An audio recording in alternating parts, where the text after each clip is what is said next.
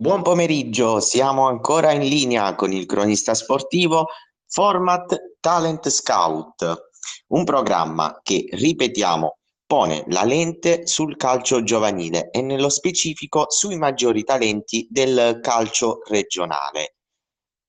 Raccontiamo quindi la carriera dei giocatori e approfondiamo la loro quotidianità.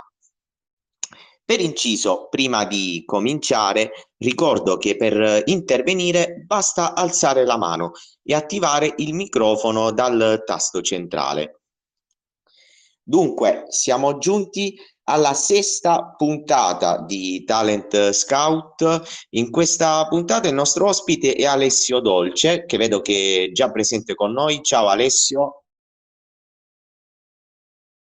Buon pomeriggio. Buon pomeriggio e grazie per la presenza, Alessio. E, a te. allora, sì, sì, dimmi, dimmi. Ah, non so, si sente? Sì, sì, si sente bene, si sente bene, ho alzato il volume e avevo il volume abbassato io. Ehm, allora, ti, ti presento brevemente, eh, sei un classe 2000, giusto? E fai parte della società eh, ASD, Associazione Sportiva Dilettantistica Zena.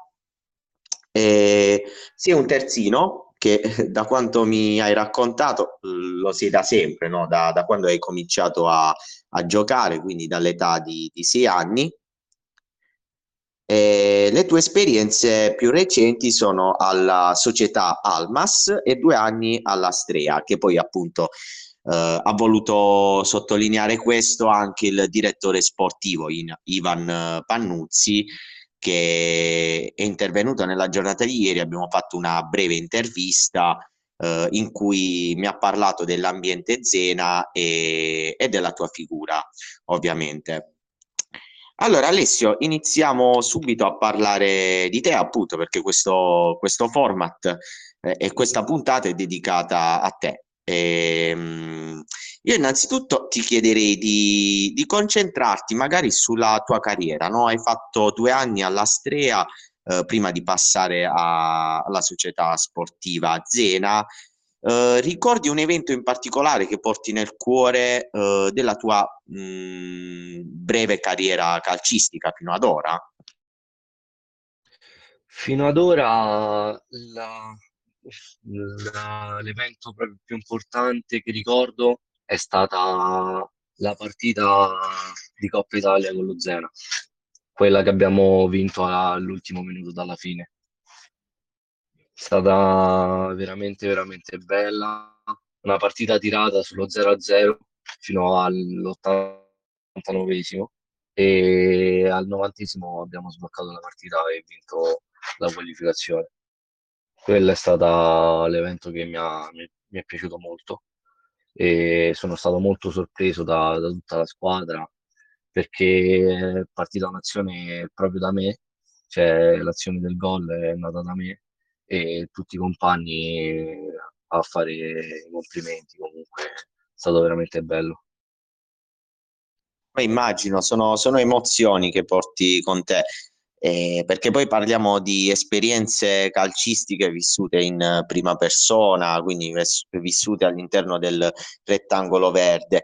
E, ehm, mi parli un po' del tuo impatto con la società calcistica Zena, appunto, perché mh, il direttore sportivo mi ha parlato appunto di te piuttosto, piuttosto bene, poi magari lo ascoltiamo insieme. Però eh, quali sono state le, le, tue sensazioni? Perché da quello che ho capito loro hanno voluto fortemente la tua presenza in prima squadra, trattasi poi di un under, sì un under, però hanno spinto moltissimo per, per prenderti, no? Quali sono state le tue sensazioni appena mh, mm, appunto hai tastato il, l'ambiente della, della Zena Calcio? Allora, eh, al primo impatto, il mio primo, diciamo che colloquio, ho parlato con il mister in prima persona la prima volta e il mister mi ha dato subito forti emozioni, eh, puntando alla vittoria del campionato, alla- all'interessamento della squadra che comunque voleva far vincere tutti questo campionato enormemente E comunque con, cioè, già dalle sue parole era molto grintoso e quella cosa mi ha attirato subito. Poi, una volta conosciuto il direttore e gli altri dirigenti, mi hanno trasmesso proprio un senso di famiglia, come se fossi con loro già da tempo e mi sono sentito subito a casa. Certo, anche perché poi il direttore mi ha spiegato che loro hanno un'idea ben precisa di, di fare calcio e ne abbiamo parlato insieme, quindi ora magari ti faccio ascoltare il suo intervento. Io gli ho chiesto appunto di, di parlarmi un po' della, della società, dell'ambiente, della loro idea e lui mi ha risposto in questo modo, ti faccio ascoltare. Allora, la nostra idea di fare calcio è, nasce un po' di anni fa con l'intento di poter fare calcio in un modo diverso da, dalla norma, insomma, cerchiamo di fare un calcio pulito, sano, con dei valori, con dei principi, ma che in fondo ruoti tutto, insomma, al, allo stare bene, allo stare bene, al divertirsi e a essere felici di fare calcio, non deve essere un lavoro il calcio. Quindi è quello di fare calcio divertendosi, ma ovviamente non tralasciando l'aspetto della serietà e della precisione, altrimenti non si diverte gli obiettivi sono quelli che ci eravamo prefissati all'inizio stagione, noi non amiamo nasconderci, quindi credo che l'obiettivo di inizio anno era quello di poter provare a fare qualcosa di bello. Quindi l'anno prossimo ripartiremo con lo stesso intento, quello di, di fare bene e perché no, puntare ai vertici. Ecco, ha detto due parole che secondo me sono fondamentali, il divertimento e la serietà. Ecco, quindi uh, l'idea calcio del, della può essere riassunta in questo modo, no? Eh, sei d'accordo? È importante divertirsi, ma allo stesso tempo prendere il calcio come un impegno, uh, mettiamo tra virgolette, serio, perché appunto aiuta anche nella quotidianità. Il, sì, sì, mi aggrego assolutamente a quello che ha detto il direttore perché mh, i suoi ideali e quelli che trasmettono tutti i dirigenti è il, um, un ambiente sano, cioè nel senso anche durante gli allenamenti eh, ci allenavano duramente, costantemente, e in totale serietà, però magari le partitelle, le- gli scatti lo facevamo proprio agonisticamente, prendendoci un po' in giro, giocando. Era un ambiente un po' allegro, cioè molto allegro, ma comunque con un obiettivo comune. E nel, um, quello che dice della serietà penso che sia comunque è perché abbiamo un obiettivo comune, quello di comunque fare bene, divertirci e giocare per vincere. Certo, infatti adesso mi ricollego proprio a questo tuo assist, eh, direi perfetto, perché proprio mh, il direttore ha parlato di, di questo concetto eh, nella seconda parte dell'intervista e ti faccio ascoltare mh, cosa lui ha detto soprattutto eh, non solo dell'ambiente, ma del gruppo squadra. L'ambiente prima squadra è un sereno, quest'anno abbiamo allestito una rosa altamente competitiva con una sana rivalità. Ogni ragazzo sa di doversi giocare il posto con un altro altrettanto bravo e questo fa sì di, di vedere allenamenti sempre tirati con 25 persone perché tutti sono consapevoli che alla minima distrazione possono andare in panchina o addirittura in tribuna. Questo è stato un valore aggiunto per le nostre prime partite perché c'era la tensione altissima e tutti si allenavano al 100%. Il, dis- il discorso under, fortunat- fortunatamente abbiamo allestito quest'anno una, un pacchetto under molto, molto competitivo. Ovviamente l'under, a mio avviso, non deve farti vincere le partite, ma si deve integrare bene nella rosa dei, dei grandi, più esperti e crescere insieme a loro difficile trovare un under che ti possa risolvere da solo le partite, è più facile trovare in queste categorie un under che al contrario ti possa mettere in difficoltà. Fortunatamente quest'anno noi abbiamo avuto una rosa importante di under e, ognuno di loro poteva tranquillamente giocare anche se non fosse considerato under. Questo è un, un, Ecco, e quindi lui ha parlato di mh, giocarsi il posto attraverso gli allenamenti, è quello che sostanzialmente succede in ogni spogliatoio, in ogni gruppo squadra. Ecco, mh, Alessio, mi parli un po' del, del tuo rapporto con i tuoi coetanei, uh, compagni di squadra e soprattutto degli over. Uh, che rapporto avete con i giocatori un po' più esperti di voi?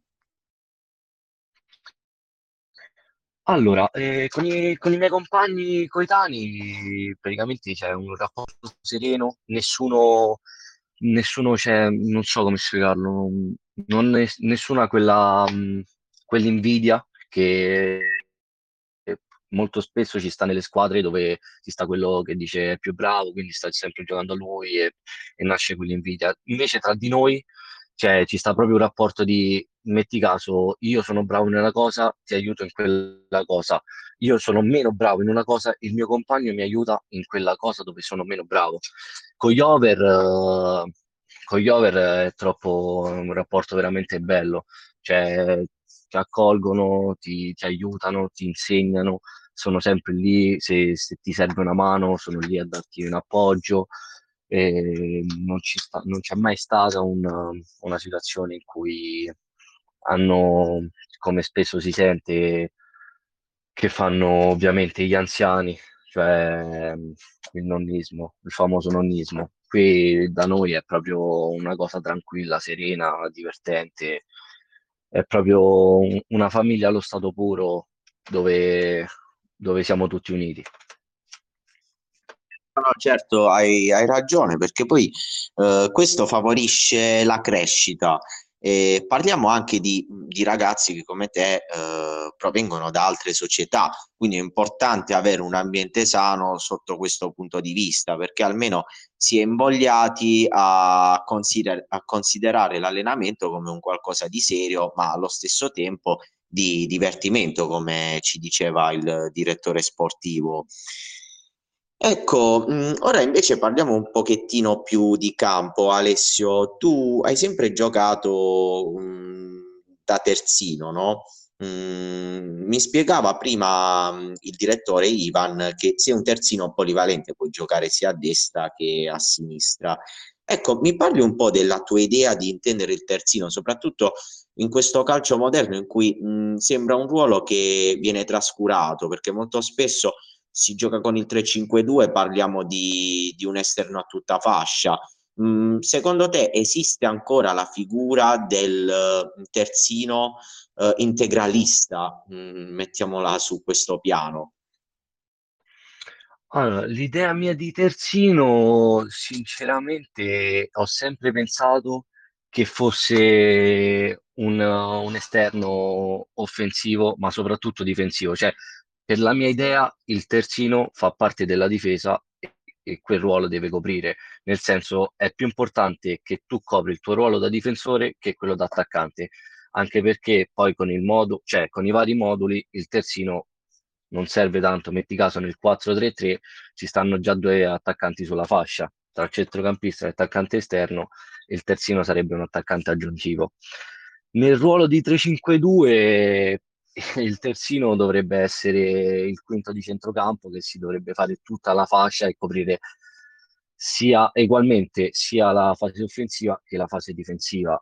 Io per terzino ho sempre pensato che se devo fare il terzino sono bravo a fare il terzino difendendo, cioè coprire le diagonali, seguire l'uomo, tenere la linea, guardare i miei compagni di reparto eh, questa è la, la, mia idea di terzino, più difensivo che offensivo.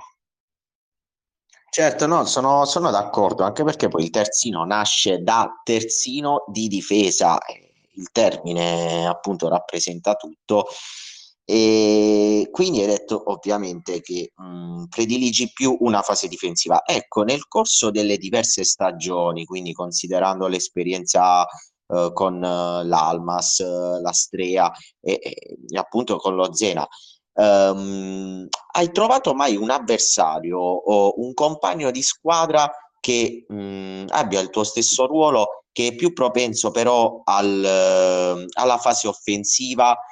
e mm, ti ha fatto ragionare anche in quest'ottica, come dire, mh, mm, il terzino deve essere un 50 e 50 tra fase difensiva e offensiva, perché poi siamo d'accordo tutti quanti che il terzino deve, predili- pre- deve uh, come dire, uh, sostenere più il reparto difensivo, però mh, mm, siamo abituati ormai a vedere il terzino che è più propenso a, ad aiutare i due di attacco oppure la manovra offensiva? Allora, eh, nel corso sì, un terzino che faceva la fase più offensiva che difensiva l'ho trovato e mi sono posto delle domande eh, dicendo perché non inizio a farlo neanch'io, però penso che sia una cosa più soggettiva che mentale, nel senso, essendo me io, metti caso, mi preoccupo di più della mia, della mia copertura in difesa, di tenere eh, le spalle coperte al mio difensore centrale, che alla fase offensiva. Quindi magari eh, in certe situazioni eh, mi ritrovo ad aspettare un momento che invece un'altra persona avrebbe fatto, quel movimento in più verso la porta avversaria. Io invece fa- faccio il movimento che il, um, il terzino offensivo non avrebbe fatto. Cioè, gioco molto con la testa in preventiva di, un, di una fase di contropiede. Sì, sì, sì, sì, ma il, il mister ti chiede soprattutto questo oppure senti di avere delle caratteristiche per fare questo? Allora, il mister eh, solitamente vuole che mh, il terzino faccia le sovrapposizioni, vuole giocare con il, eh, il terzino che fa sempre le sovrapposizioni. Ovviamente eh, non, non le puoi fare sempre perché devi comunque contenerti e non andare spompato alla fine del campo. Quindi, cioè, io personalmente le, le discese le faccio, in attacco ci sono, però se una cosa, non lo so, se una cosa, se un'azione vedo che non, non mi piace o comunque sia, la vedo un po' troppo instabile, cerco sempre di comunque di tornare nella mia zona di copertura, di competenza e rimanere lì. La fase d'attacco la faccio se no mediamente dalle 6 alle 8 volte a partita. Eh, sì, è, è, un qualcosa in più, ovviamente, uh, spingersi in attacco. E, mh, mentre considerando un po' il calcio d'elite, quindi usciamo un po' da, dalla parentesi del calcio dilettantistico, eh, vedendo la Serie A oppure in giro per l'Europa, hai un modello di, di terzino a cui aspiri? Non so, io penso se devo pensare al terzino offensivo, al classico treno, penso a Kimi dell'Inter. O se devo pensare un terzino molto modesto, ma eh, che aiuta la squadra, penso anche a Mattia De Sciglio della Juventus, che molto spesso è stato, eh, come dire, eh, preso in giro, però eh, nell'economia di una squadra è, è, il giocatore che ha dato tanto anche nella fase di copertura. Mm, parlami un po' della, della tua idea, dei tuoi modelli, quelli che diciamo del calcio d'elite. Ah, eh, I miei compagni mi prendono sempre in giro chiamandomi Hakimi perché gli ricordo lui. E comunque sì, è vero, cioè, mi ispiro più ad Hakimi e, perché è molto offensivo, molto fantasista, queste cose qui, però non lo so, cioè, sento sempre quella, quella spinta irrefrenabile di andare a coprire la mia porta. E anche se ovviamente quando spingo verso la porta avversaria, cioè ci vado con tutta la determinazione che, che ho in corpo, senza senza mai tentennare. Certo, perché poi una volta che sei in una zona offensiva, sei in quella fase in cui eh, conta il primo pensiero, conta l'istinto, mentre in fase difensiva, come mi dicevi già all'inizio, conta più la testa, mh, la strategia da adottare per fermare l'avversario, quindi sono cose di campo che hanno il loro valore, il loro peso. Quindi una chimi al contrario, dai, mettiamola in parole molto povere. Esatto, esatto. Ecco, mh, sì, mi hai dato quindi uno spunto perché giustamente si pensa al terzino, ovviamente con il calcio moderno non si, mh, si tende a trascurare l'aspetto difensivo, almeno per chi fa dell'opinione nel calcio. Ovviamente si tende a vedere quasi sempre il, difens- il, il terzino che aiuta la, la manovra offensiva trascurando quasi, tranne per gli addetti ai lavori, il, il reale eh, ruolo del, del terzino. Ecco, ora mh, però mh, ti faccio sentire un intervento di, del direttore sportivo. Io poi ovviamente ho chiesto eh, un'opinione su di te molto obiettiva e lui da direttore sportivo mi ha, mi ha detto ciò.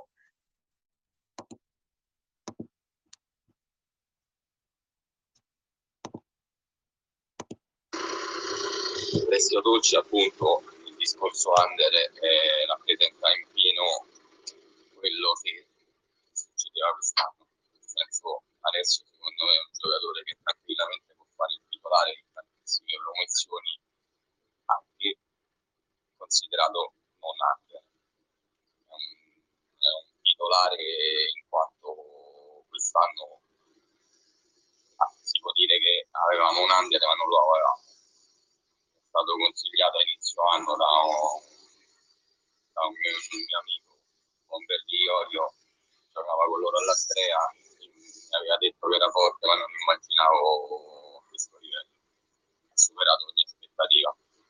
Oltretutto è anche un grandissimo, bravo ragazzo che a questa età non è mai facile eh, trovare. Strafelice di Ecco, mh, mm, Alessio, tanti complimenti, ma io ti chiederei ovviamente quali sono le tue prospettive nel mondo del calcio?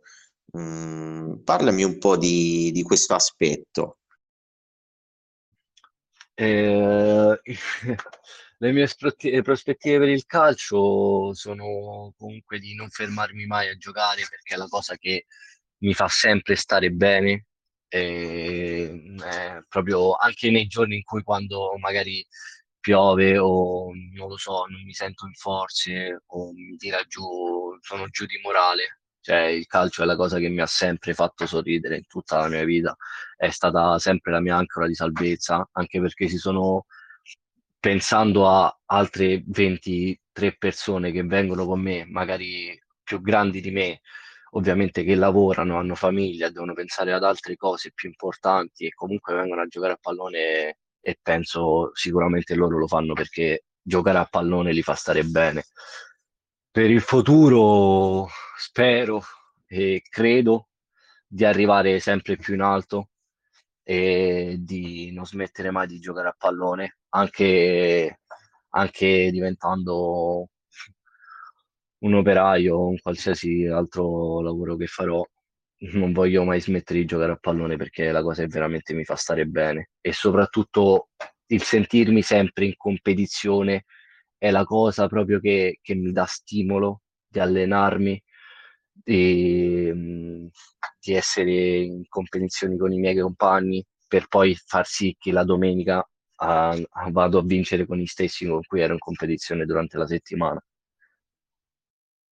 Sì, sono d'accordo, sono d'accordo. Il calcio, al di là che lo si affronti come una professione o come una passione, e, e forse lo sport in generale, no? È la forma di aggregazione che ti consente di eh, lasciare per un, un, momento tutti i problemi, tutte le problematiche che si possono presentare nella vita. Eh, la classica frase, ogni qualvolta che entro nel terreno di gioco lascio eh, da parte tutti i problemi. No? Sentiamo spesso questa frase o uh, cos- queste con- contestualizzazioni da parte dei calciatori, eh, anche a- a- ad alti livelli. E parlando invece del, appunto del, del gruppo squadra, eh, voi l'anno scorso appunto avete visto il campionato bloccarsi per causa pandemia, un po' per problemi generali a livello nazionale e internazionale. E mi parli un po' delle sensazioni che hai avuto e che avete avuto dopo lo stop e come mh, siete ripartiti anche con gli allenamenti? Allora, all'inizio, quando abbiamo scoperto che ci saremmo dovuti fermare, è stata una botta proprio bruttissima che abbiamo subito. Il morale era a pezzi, poi i telegiornali comunque ci iniziavano a bombardare che i campionati li bloccavano, tutte queste cose qui. Le, ovviamente stavamo proprio, proprio giù di morale. Poi quando abbiamo scoperto che dovevamo ripartire, allora lì è stata una, una grandissima gioia, ci siamo continuati a riallenare, tutte queste cose qui, però poi comunque era una falsa speranza e cioè, l'abbiamo vissuta male in sintesi.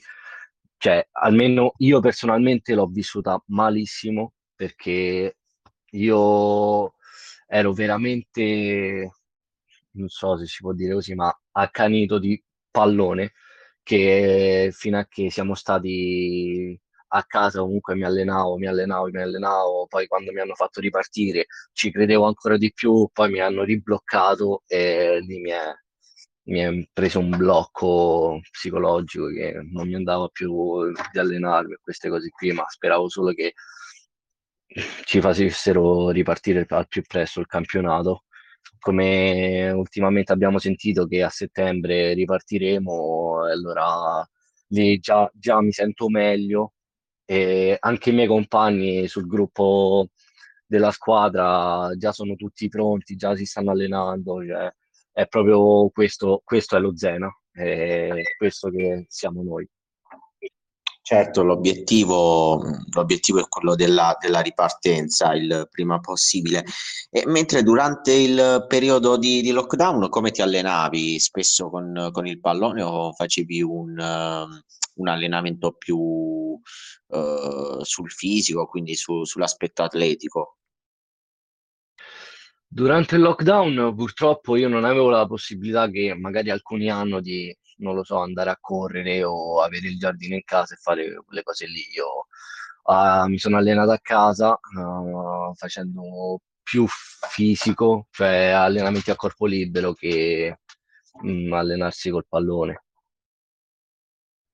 Eh, eh, certo, poi ovviamente è un po' una situazione anomala perché per un giocatore avere il pallone tra i piedi è un altro discorso rispetto al mero allenamento fisico che possono essere flessioni o addominali. Ecco, io volevo toccare proprio questo tema, uh, no, la dicotomia tra uh, atletismo oppure mh, tecnica individuale nell'importanza dell'economia de, di una partita no? o, o, del giocatore stesso. Ecco, per te eh, conta più eh, avere, ora sembra quasi una domanda scontata perché sei terzino, quindi eh, la velocità, lo scatto sono essenziali, però conta più la tecnica o la preparazione mm, fisica? Quindi essere pronto no, a, a un contrasto duro o a 90 minuti ad alta intensità? Allora, per questo aspetto ho sempre pensato che fossero importanti entrambi, cioè un allenamento sulla resistenza, eh, quello serve sempre anche perché comunque noi terzini dobbiamo comunque fare scatti di 60 metri per uh, i contropiedi o cose del genere, comunque andate a e ritorno sono tosti, quindi dovevamo allenarci comunque più degli altri sul, sullo scatto e sulla resistenza. L'aspetto tecnico è importante sempre comunque, anche perché uno stop giusto, un passaggio fatto bene può permettere al compagno di fare gol, fare un assist, fare un'azione, cioè far partire un'azione da gol eh, ma la cosa più importante che ho sempre pensato era la testa. Se sei concentrato mentalmente, sei preparato psicologicamente, fai una buona partita.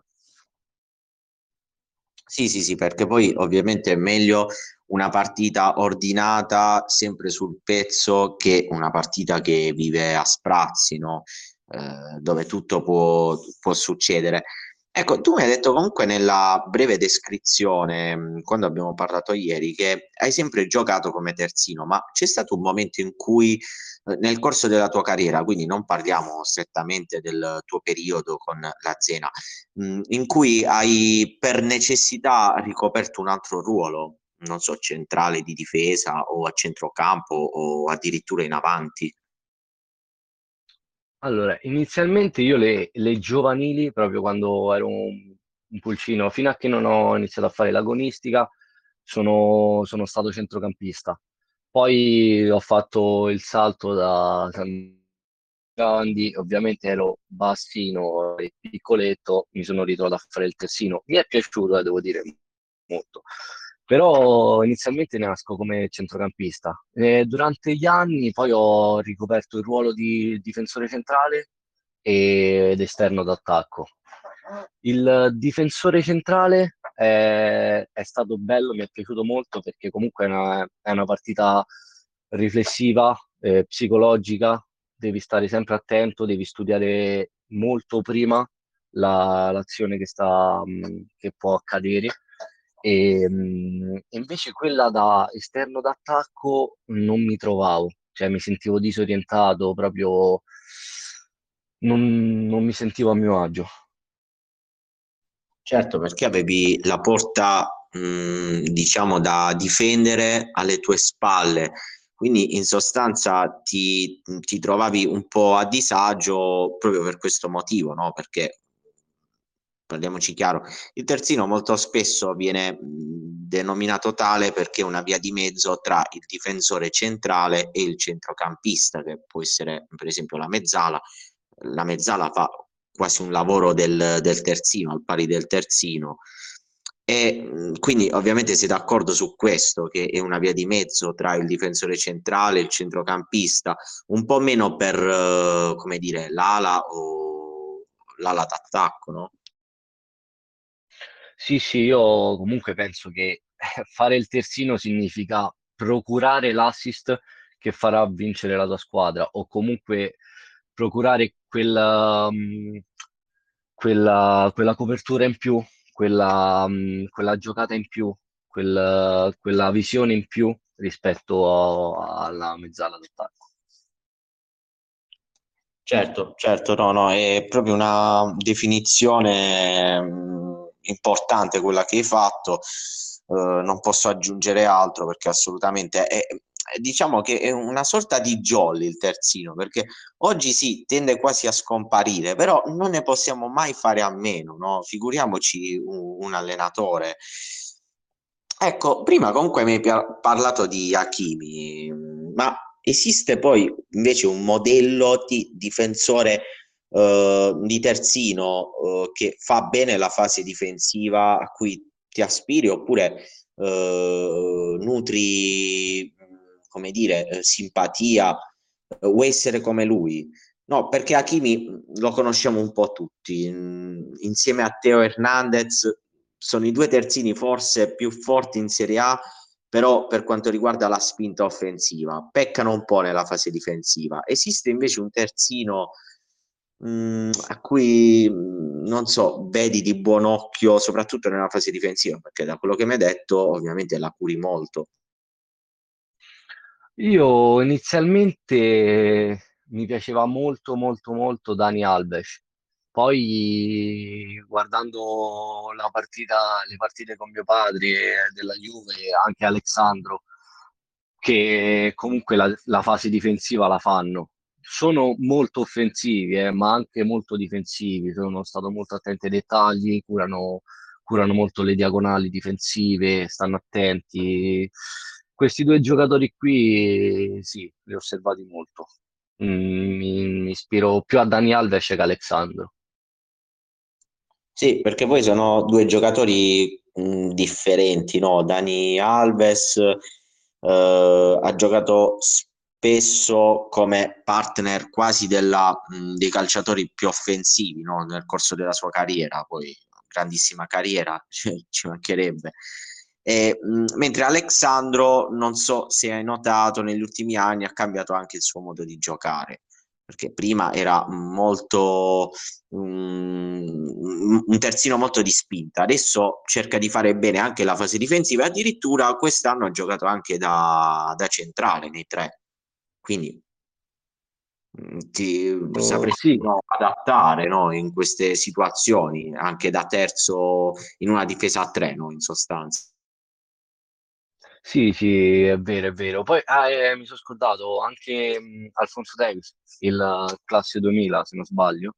Eh, anche lui parla molto che comunque è un terzino, fa moltissimo la fase offensiva, però nel, nelle sue interviste o comunque sia quando gli fanno delle domande, lui risponde sempre devo curare di più la mia parte difensiva perché non sto molto attento e io so tipo il contrario perché sto più attento alla fase difensiva che a quella offensiva. Certo, certo Alessio, ma poi è importantissimo, è importantissimo perché adesso mi è venuto in mente anche Marcelo, no? Marcelo nel corso della sua carriera, nel fiore della sua carriera, eh, è sempre stato un terzino che mh, ha assunto quasi le, le sembianze di un martello. Era lì che puntava gli avversari e faceva tantissimi assist e, e anche gol importanti. Adesso che è calato fisicamente, Uh, si nota la differenza del Marcelo in fase difensiva, no? Sei d'accordo? Se hai seguito qualche partita appunto del, del Real quest'anno, negli ultimi anni?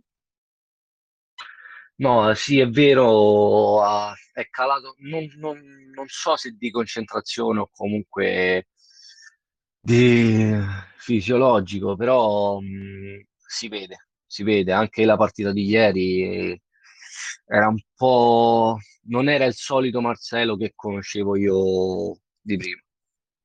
Certo, quindi questo conferma, questo anzi mi conferma, poi se te sei d'accordo, che la fase difensiva è importantissima per il terzino, quindi magari questo lo mettiamo come eh, cartello principale, etichetta principale di questa puntata.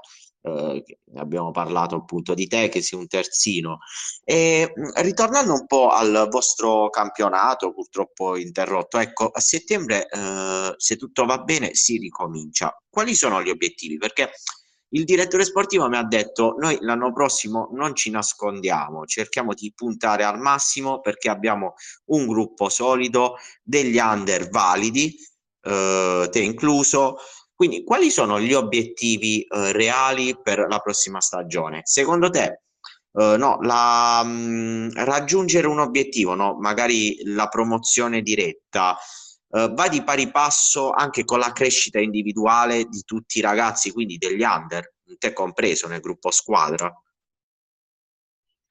Penso che comunque se abbiamo una promozione diretta, ehm, non lo so, diretta non, non mi direbbe niente, nel senso, prefer- cioè, io personalmente preferisco sudarmele le cose così ho un percorso formativo e che è una cosa istantanea, ad averla istantanea senza, senza niente. Gli obiettivi penso siano sicuramente gli stessi dell'anno scorso, fare bene, divertirci e andare a vincere e a giocare ogni partita senza alcuna esitazione al di là che poi si perde o si vince, l'importante è che vinciamo o perdiamo, però dando tutti noi stessi. E quello non c'è dubbio, quello è la cosa che facciamo bene sempre, anche se stiamo giù, il compagno ci aiuta, ci dà morale, ci aiuta, ci, ci fa spingere di più, siamo lì per, cioè ognuno è lì per qualcun altro, ci diamo una mano a vicenda, quindi spero, spero di ricominciare presto e di stare lì ad aiutare tutti i miei compagni e di farmi aiutare da tutti i miei compagni a conquistare le vette.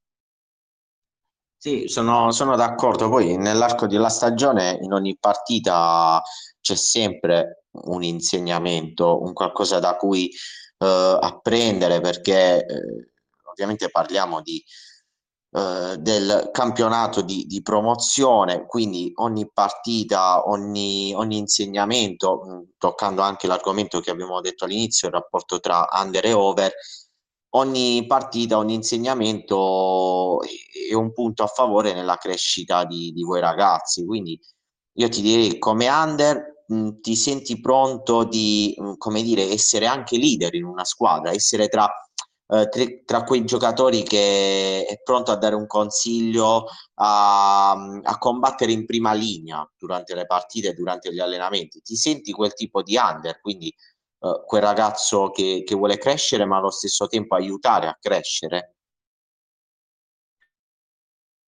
Io questa cosa ce l'ho sempre avuta fin da piccolo, se c'era, se qualcuno aveva bisogno di una mano, io ero sempre lì pronto a dargli una mano, che sia grande o piccolo, nelle mie competenze ho sempre dato una mano a tutti. Essere leader è una scelta importante, cioè, il mio capitano Gianmaria è veramente fenomenale cioè, ed essere come lui non so se sarei capace di, di essere un leader come lui, ma spero che un giorno posso, posso diventare come lui. Eh certo, poi per essere leader mh, o ce l'hai o non ce l'hai, ma conta anche la dedizione a quello che, che fai, metterci sempre anima e cuore, eh, perché molto spesso si tende a fare un ragionamento, va bene, parliamo di forse un campionato inferiore rispetto agli, agli altri, eh, tendo a dare meno importanza proprio perché prendo il calcio come una pura passione, un divertimento, ma non è così, non è così, confermi, perché ovviamente, come aveva detto il direttore anche sportivo, il divertimento va di pari passo con la serietà e, e questo è sinonimo anche di responsabilità e, e se vogliamo oltre, spingerci oltre anche di uh, leadership, quindi essere responsabile è sempre un qualcosa di sei sempre un insegnamento per gli altri, no? Quindi ovviamente è, è detto bene. Eh, quindi è importante no, per la prossima stagione recuperare mh, come dire, la responsabilità di tutti per poter fare un buon campionato in modo tale da non avere rimpianti. Ovvio, anche perché quest'anno ci è stato tolto tutto sotto le mani, quindi dobbiamo prenderci la nostra divinità su, su quello che stavamo costruendo. Certo, certo, è importante una rivincita quasi eh, contro un, un, nemico, un avversario invisibile, però ovviamente è importante riprendere perché voi soprattutto ne avete bisogno, mentre noi sì, mh, mm, come dire, commentiamo il calcio, lo raccontiamo, però voi siete i veri protagonisti e, e avete bisogno di, del pallone, in sostanza di una domenica eh, di calcio, questo non lo mettiamo in dubbio. E quindi Alessio, io ti ringrazio tantissimo eh, per la tua presenza. Ti ricordo che noi, e ricordo a tutti gli ascoltatori, che mh, mm, noi siamo, eh, abbiamo nostre, i nostri format il mercoledì, quindi il mercoledì parliamo di calcio, il martedì affrontiamo i temi del futsal e il giovedì del basket ricordando il palinsesto eh, quotidiano eh, alle ore 12 con eh, l'intervista, alle 13 al femminile, parliamo di calcio femminile, alle 14 Spazio Club, diamo voce a dirigenti, calciatori eh, di una società, parliamo quindi di filosofie eh, societarie, alle 15 eh, Talent Scout, eh, attenendoci appunto all'orario di, di oggi. E alle 16.25 c'è lo spazio eccellenza minuto per minuto. Oggi si gioca l'infrasettimanale e, e quindi non possiamo perderci questi appuntamenti da tutti i campi. E io ti ricordo Alessio, ricordo a tutti che possiamo recuperare le puntate su Spotify e siamo sui principali social network quali Instagram, Telegram, appunto dove siamo in diretta, e Facebook.